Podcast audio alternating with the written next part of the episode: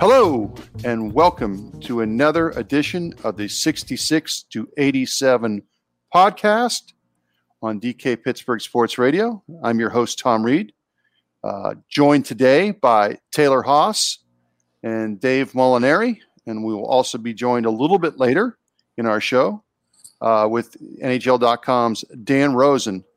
Uh, but right now, uh, all the talk is after a game one loss, yet another game one loss to start the playoffs. This time, four to three to the New York Islanders in overtime.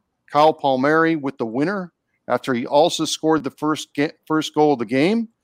Nice, nice afternoon for for Sidney Crosby. There were some other good performances from this team, but really, at the end of the day, I think everyone in Pittsburgh is is talking about Tristan Jarry's performance. Uh, really struggled with shots uh, above his glove hand. All four, all three of the four goals going there. At least two or three of the goals are probably ones that he would want back. Uh, will start with you, Taylor. What is your level of confidence in Tristan Jarry going into Game Two? Uh, I think just based off of what we saw from him in the regular season, I I think I would be confident moving forward. And you know, you can maybe look at Game One and say there was a fluke because we haven't seen him quite that bad in a while. Um, and you know, like what you said, you know, like the glove side, that hasn't been a problem really throughout the regular season.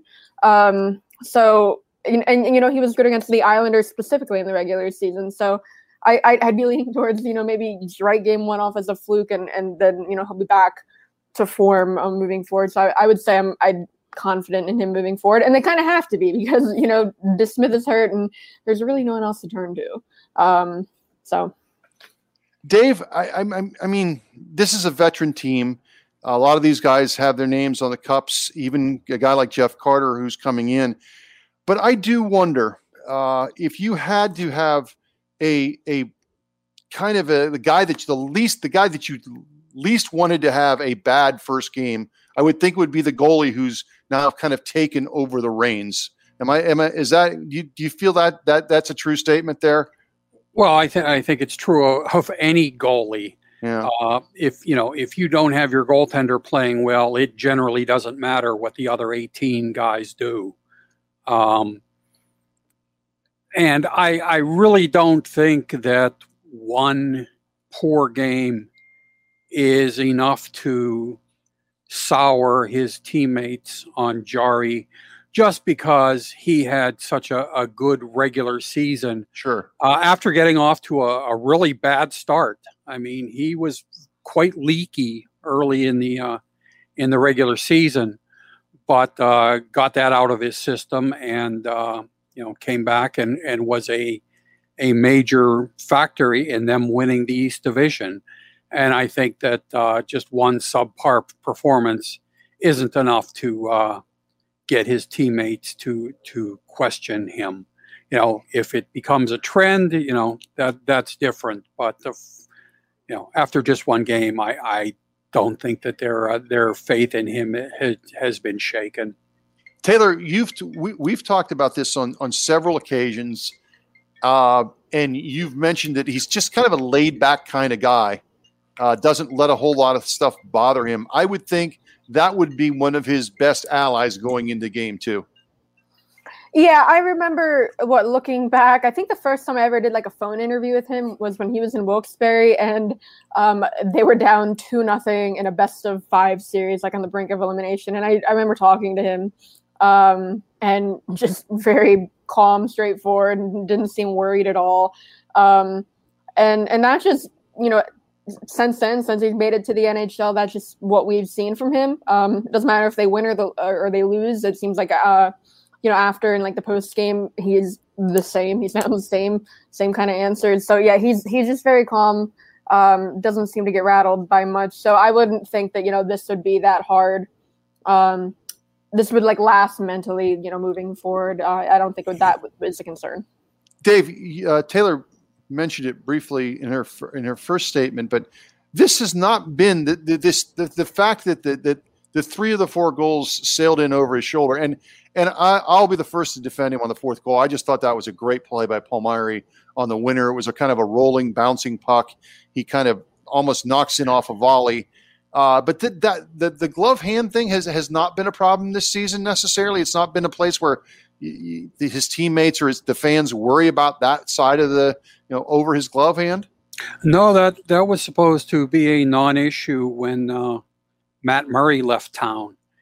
um, and I mean, you you have to wonder if the Islanders picked up on something during the regular season that made that uh, something that they they made a conscious effort to do in, in the opener, or if just after uh, they scored the first goal of the game there, you know, if they decided to uh, keep shooting high glove on him, and uh, certainly they had no reason to stop once uh, once they got started. Yeah, it was weird because the second goal you you hear sometimes when goalies get beat high glove, oh, they're too deep in the net. Well, you look at the second goal Pageau scores on the bad line change. I mean, he Jarry could not been any further on the top of his crease. I mean, he is in really good position uh, to defend that shot, and I, that was the one that was like I don't know if it was a knuckleball or or something came off the shot, but he just kind of waved at it. I, I that, that was the one that really like, oh my goodness, what's what's what's going on here? Um, Taylor, what did the what did the players say? What did his teammates say? Maybe what did Sullivan say here in the last 24 hours since that game one has ended? I mean, they just kind of reiterated that you know they have full confidence in him moving forward. I don't think they would say you know anything anything else um, other than that. Um, when when Sullivan was asked about him after the game, he he really didn't say much about Jarry. Um, you know, he reiterated that you know they, he made some big saves, but he didn't really go into a whole lot of detail. Like, you know, he kept it pretty short, which I thought was interesting. But I mean, yeah, they, they've just did you know repeated how confident they are in him moving forward. Which, like again, what else are they going to say? Yeah, I think it is. In in, in all fairness, and I, I, know fans don't want to hear this after a performance like that. He did make some good saves. I mean, he made some really good saves. A couple in overtime. Boy, uh, Mike Matheson could have been the goat on that turnover late in the game. There were a couple of egregious mistakes that he covered up for, but again, I think everyone's just going to focus on some of those bad goals. And of course, it doesn't help when the guy at the other end wasn't expected to start at least 48 hours earlier, and Ilya Sorokin and goes in and plays really well. Uh, really hard to fault him on any of the goals. A beautiful tip in goal, uh, goal in traffic. Uh, pretty well placed shot on Kapanen. If, if any of the three, maybe he wants that one back. But I that was a really nice shot just inside the post. Dave, if uh, if you're if you're Barry Trotz in game two, you just saw your young goalie come out there and play really well. Do you do you stick with him, or do you go back to the guy that kind of the veteran in in, in Semyon Varlamov, who has kind of got them there the last couple years? Well, that that would for, for, if I were coaching the Islanders, which apparently I will not be, um, that would be determined at, at least in part by exactly how healthy Varlamov is and how sharp his game is, and uh, you know a lot of other things that that we simply do not know. Um, you know, if he's not, you know, hundred percent healthy, and uh, pretty much near the top of his game. I don't think Trotz should hesitate to to go back with uh, Sorokin because if only for game two, uh, the Islanders are kind of playing with house money, you know, yeah. at least in, until uh, game three, because you know the uh, conventional wisdom in hockey is that you want to get a split out of the first two games on the road.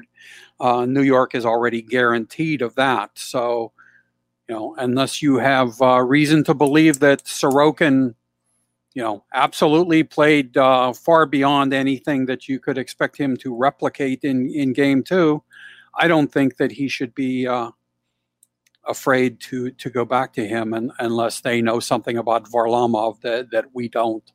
And on, on, Sunday, on Sunday, uh, Trotz did so. Varlamov, what he's dealing with a he called it a little strain uh, that he got in their last regular season game.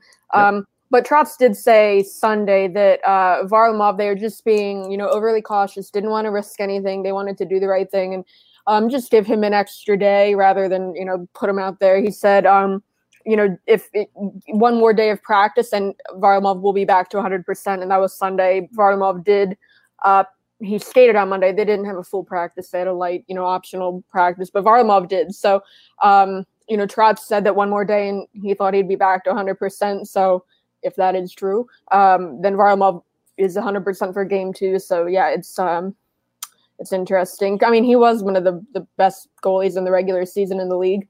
Um, but I don't know how you turn away from Sorokin after that game. Yeah, it was interesting too that that, that Varlamov wasn't even the backup. I think Cory Schneider, who hasn't played all year, if something yeah. would have happened to Sorokin, I mean, not that, I mean the guy's played for hundred years, but it was kind of interesting that Varlamov wasn't even the backup, uh, so they, he was given the complete day off. Yeah, I, I, I really do think it's an interesting decision, as Dave said.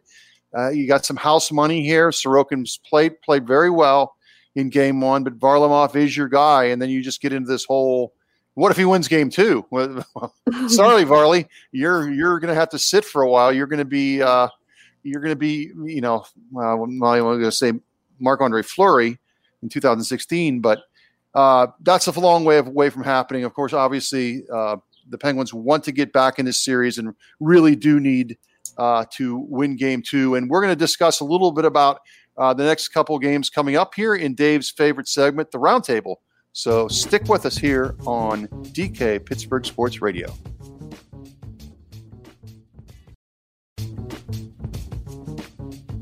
Welcome back to the 66 to 87 podcast here on DK Pittsburgh Sports Radio. Uh, we will be joined shortly uh, by Dan Rosen, the fine writer from NHL.com, um, to discuss a little bit more about this series. But uh, coming coming to our kind of a roundtable thing, we're going to bat some issues around and questions around and certainly, uh, obviously, Tristan Jarry was the f- main focus uh, of game one. But another focus was a guy who wasn't even on the ice, and that is Evgeny Malkin.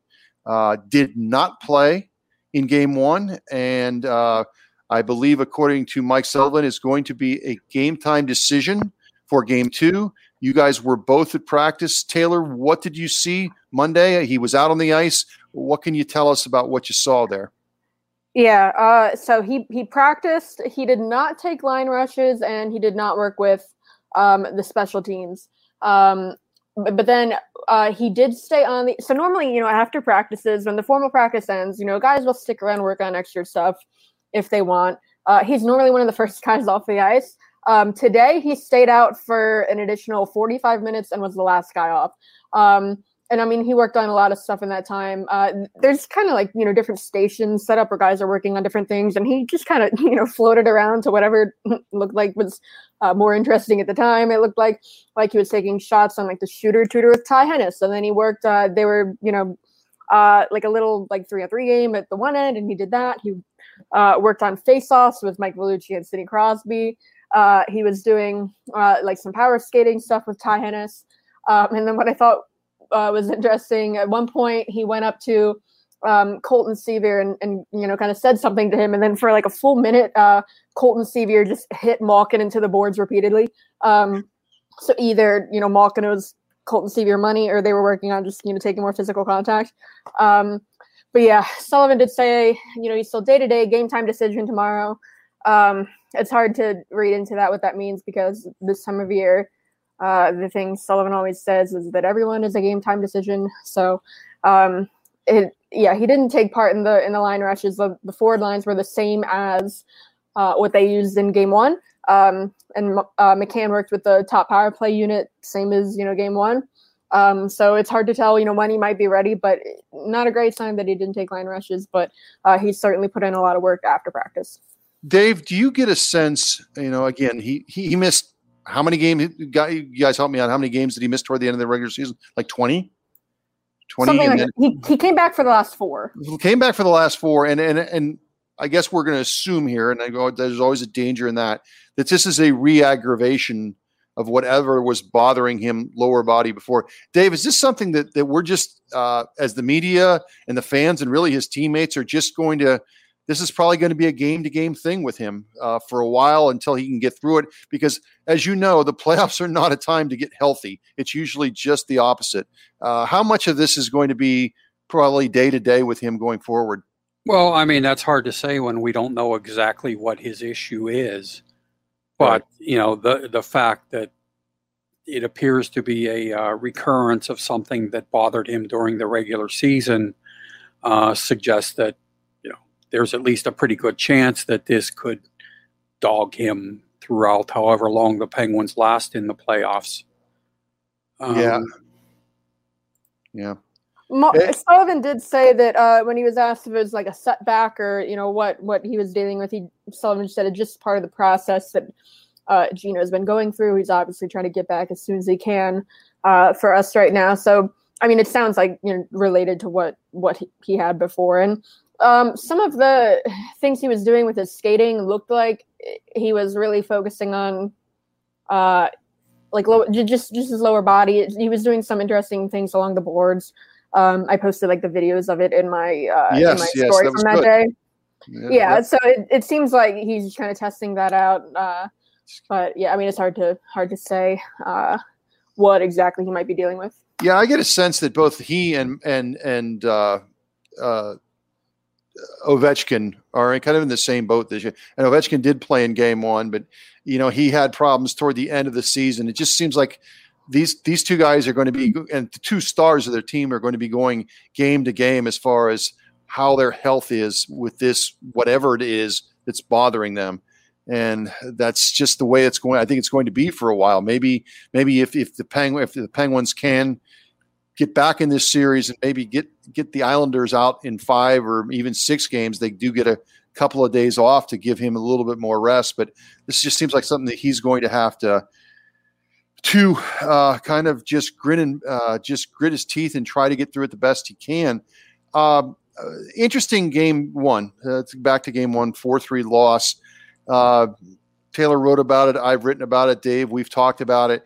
Uh, the Islanders get the first goal. Doesn't necessarily mean they held it very long. You know, the, the, the, two leads they had, they lost. But I, I, think one of the important things about when we talk about the Islanders and the way they set up is as long as it's with as long as they're within one goal, they are very comfortable playing the way they play, which is very frustrating. Uh, very frustrating style for a team like the the, the the, the Penguins that like to make the pretty plays, that like a little bit more time and space. Uh, I think they may have given up what two or three odd man rushes at the most in that game, and they seem to get stronger as the game go, went on. If you read Dave's game story, I thought it was very important that Dave pointed out, even though everyone disagreed with him, uh, at least publicly, that the it really looked like the Islanders took control of the game in the third period when they did get the two goals. Uh, guys, is it just going to be a matter of maybe trying to get a two goal lead on these guys to try to get them to open up? Taylor, start with you. Yeah, I mean, we we talked about it in you know, the last episode that you know if they have a, just the defensive style they play, if they have a one goal lead or it's close if it's just a one goal game, um, it's really hard to to get back in it. Uh, and I can't remember what their record is when they scored first, but it was like 23 2 and it was something crazy. 23 2 and 2 in the regular yeah. season. And then they won the first game yesterday in that style. And I do believe whoever scored the first goal in this series, even going back to the regular season, won the game. So, and that that continued. Uh, I know, yeah. The, no, no, no. That's when the Penguins. I'm wrong on that. You I'm are, yeah.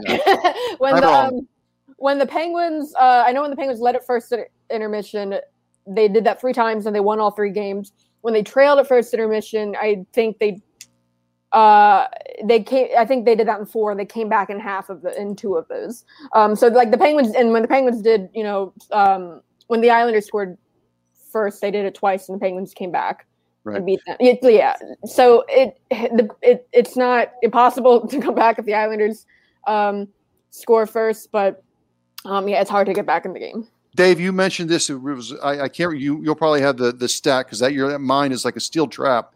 But the Penguins very good when leading going into the third period of games. You mentioned it in your game story. Uh, I encourage people to go out and read both your and Taylor's stuff and DK stuff from game one. Excellent coverage. But boy, the Islanders just kept coming. They kept coming in the third period. What what did you see over that twenty minutes? Well, yeah, I mean the the Islanders uh, certainly asserted themselves. I mean, it, it, was a back and forth game, as uh, Mike Sullivan and most of the players have said. You know, the Penguins had their way at times, the Islanders had theirs at times. Um, I thought New York had its uh, most of its good moments in the second half of the game. The Penguins had theirs in the first. One thing I, I don't think we should gloss over that I think was really impressive on the part of the Penguins was how quickly they wiped out the the two leads that the Islanders had before they got the lead that uh, will stand up for all time yeah. you know, on the overtime goal. Yeah, you know, I believe it was what uh, rough three plus minutes uh, before the Penguins made it 1 1, and then 31 seconds before they made it 3 3. Yep. You know, for a team that um, who, whose game is built on on playing well defensively, uh, you know that that was quite an accomplishment to to do it twice in one game and do it so quickly. Um, that I, I think bodes well for the for the Penguins in this series. You know, being able to to do that, assuming that it wasn't. Uh, an aberration. Another encouraging thing was just shutting down Matt Barzal the way they did. I, I do think it was interesting what the two stories that we had up that morning of what Dave wrote about how dangerous Barzal is going to be, and I wrote about how Palmieri hasn't done anything really since mm-hmm. getting there. And then what they shut down Barzal, and then Palmieri matches his regular season goal total with the Islanders um, in just one playoff game.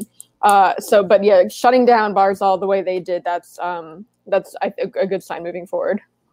Yeah, and also let's let's continue to give a little bit of. Pre- I thought I thought they got a great performance from the captain. I thought Sidney Crosby played really well, just beyond the the crazy uh, one-handed uh, deflection goal. I thought he played very well. I thought his his line mates probably could play a little bit better, but still, uh, you had some of your top guys going. Jeff Carter sets up a goal, really beautiful goal from Kapanen. So there were good signs in this game. There were they played a lot of good minutes uh, just didn't get the result.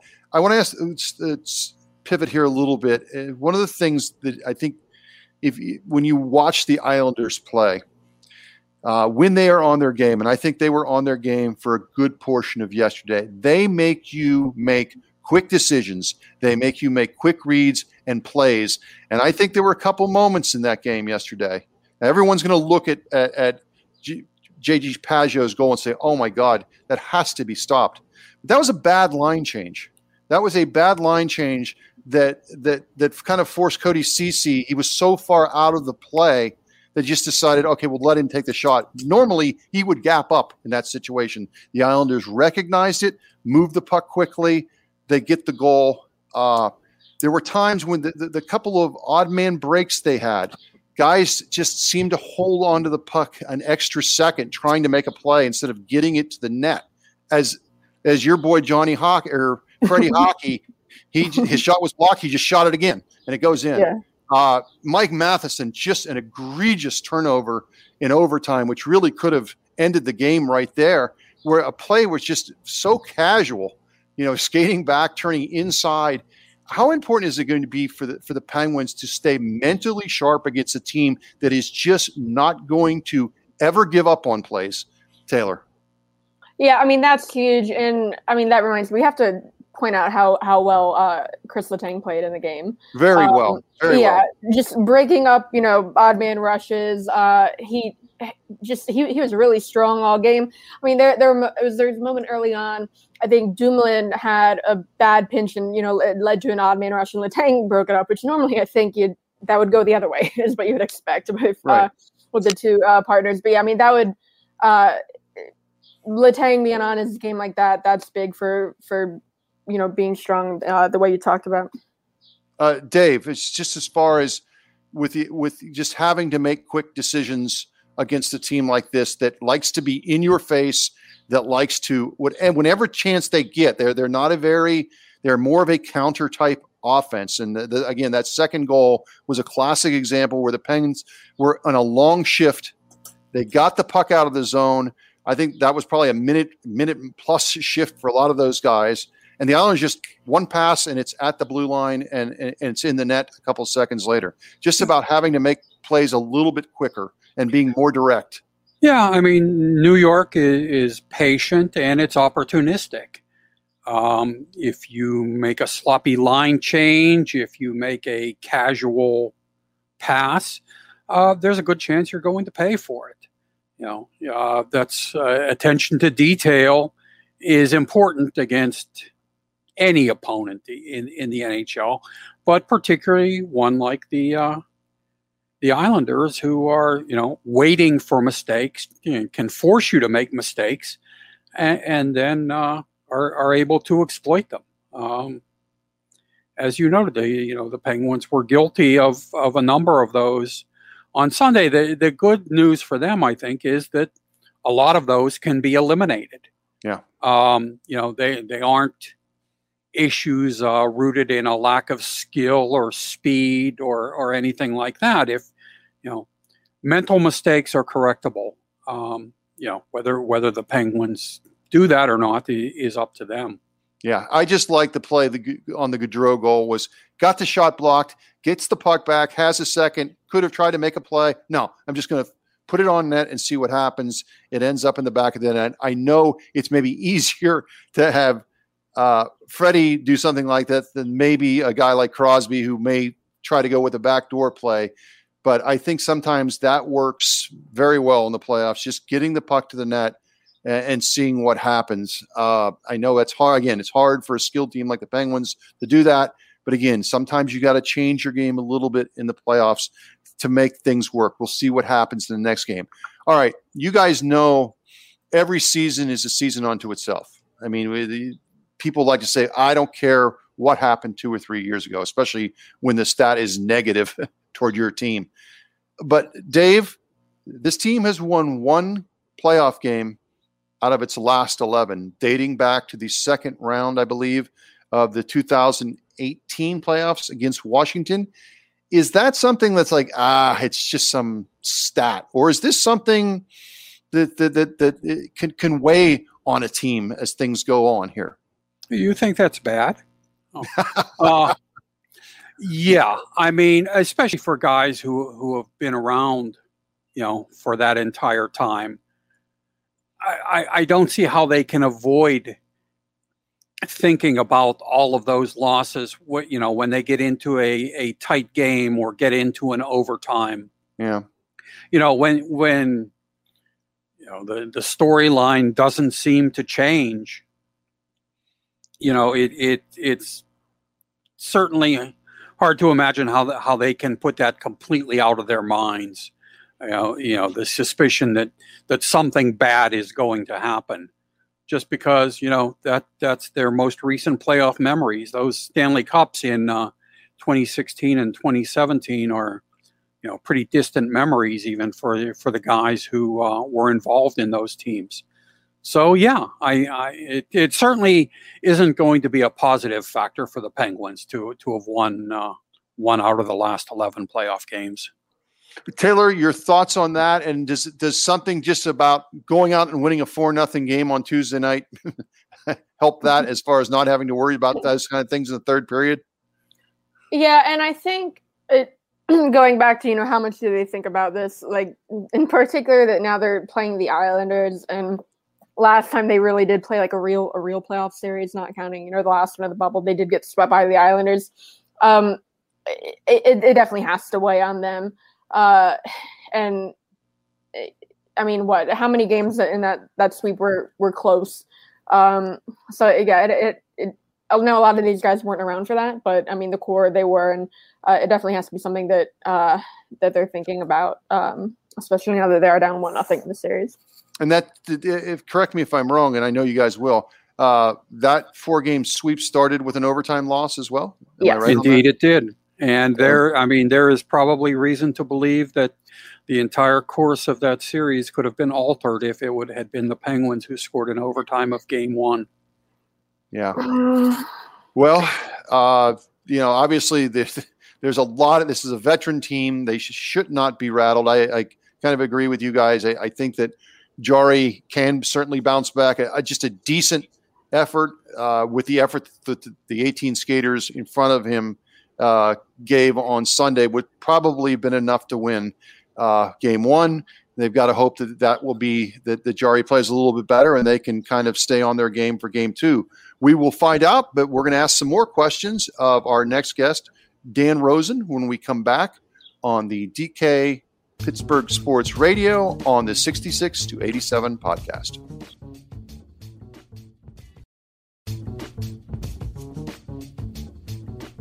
Welcome back to the 66 to 87 podcast here on DK Pittsburgh Sports Radio. And right now we are delighted to be joined uh, by NHL.com right, longtime writer Dan Rosen. Dan, how are you doing today? I'm doing well. It's playoff hockey time. What's not to love? Have you have you recovered? You, Now Dan is covering for our listeners. Dan is, I think, his first uh, first series assignment is Florida and Tampa Bay. And I, Dan, I'm ready for a best of 28 there. I don't know. I don't know oh, how you are. What was that like last, last night? It, it was hard to keep up with my notes as I was, you know, watching the game and trying to write things down. It was hard to keep up because there was so much going on. There was so much action. It was, it was a lot of fun. The only thing that was not good about it for me, well, the two things that weren't good about it for me was it was not a full building and I wasn't there. So, you know, yeah, well, those two things. But other than that, it had everything you want for a playoff hockey. And, and really, eh, you know, I mean, these two teams, the Panthers and the Lightning, I, you know, there's so much talk about rivalry. Well, it's still only been a rivalry because they're in the same state. Geographically, it's a rivalry, I guess. But now, you know, that now it's a rivalry, I think. Now they're for real. And it's a lot of fun. It was a great game last night. Yeah, you could kind of see that coming toward the end. Uh, meanwhile, uh, back here, uh, the Islanders yeah.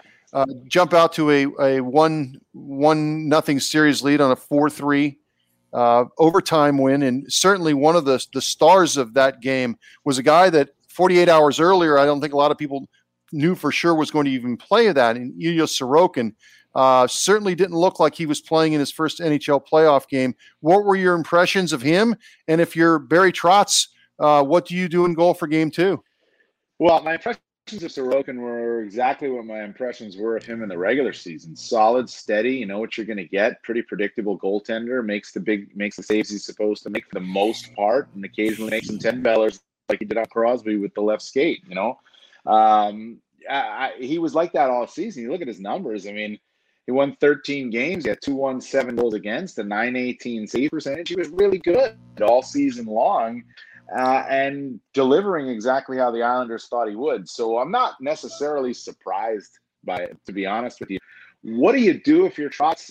It's a really good question, but I think if Varlamov is ready to go, you go back to Semyon Varlamov. He's supposed to be your guy, and he and he and Sorokin have have you know changed. You know they, they've alternated a lot this season. Varley's gotten the bulk of the starts, but they're used to trading starts here and there. So I don't think it would necessarily impact the Islanders, and I don't think it would necessarily impact Sorokin if he wasn't to start in game two. I think Varlamov, you know, if healthy and ready to go, should be your guy because that's what he was supposed to be.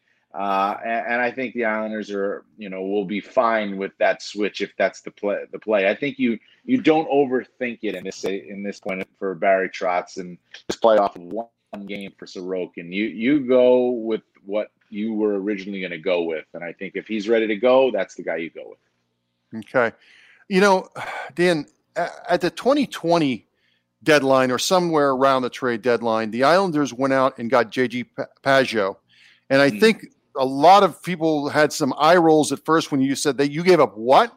You gave up yeah. a first round pick for this guy, but of course, then they go ahead and sign him. But you're still thinking You've given up a first rounder for a what a third line guy. Boy, has he played well, especially in the playoff games. 23 games now for the Islanders in the playoffs. Nine goals, five assists, 14 points, a goal and two assists yesterday. What does he bring to that team? Uh, he brings a little bit of everything. Um, he he is you know he's like the to me what he is is sort of like the prototypical Islander. He's the prototypical yeah. Barry Islander type player where he, you know, he's aggressive. He's in on the forecheck. He can cause some turnovers. He'll get in your face. He'll score goals. Um, just does a little bit of everything. Doesn't have any wow factor at any part of his game, but everything he does is high end.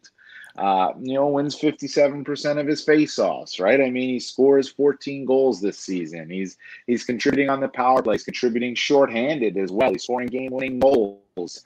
He's he's the prototypical the way the Islanders are built under Barry Trotz and Lou Lamoriello, it was yeah. like the perfect addition to get JG Pageau. I know they gave up a lot to get him, but you saw immediately the buy-in that JG Pageau had. Oh. I mean, he signed a six-year contract before he even stepped foot, before he even pulled an Islander sweater over his chest. He signed a six-year contract.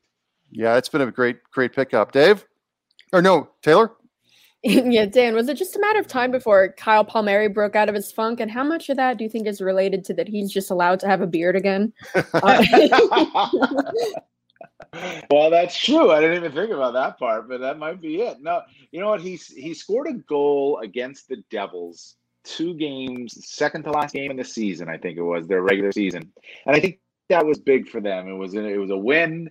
Uh, it was against his former team. He had a real strong game, and just getting a goal, which was his first one, I think, since his third game with the Islanders or something along those lines.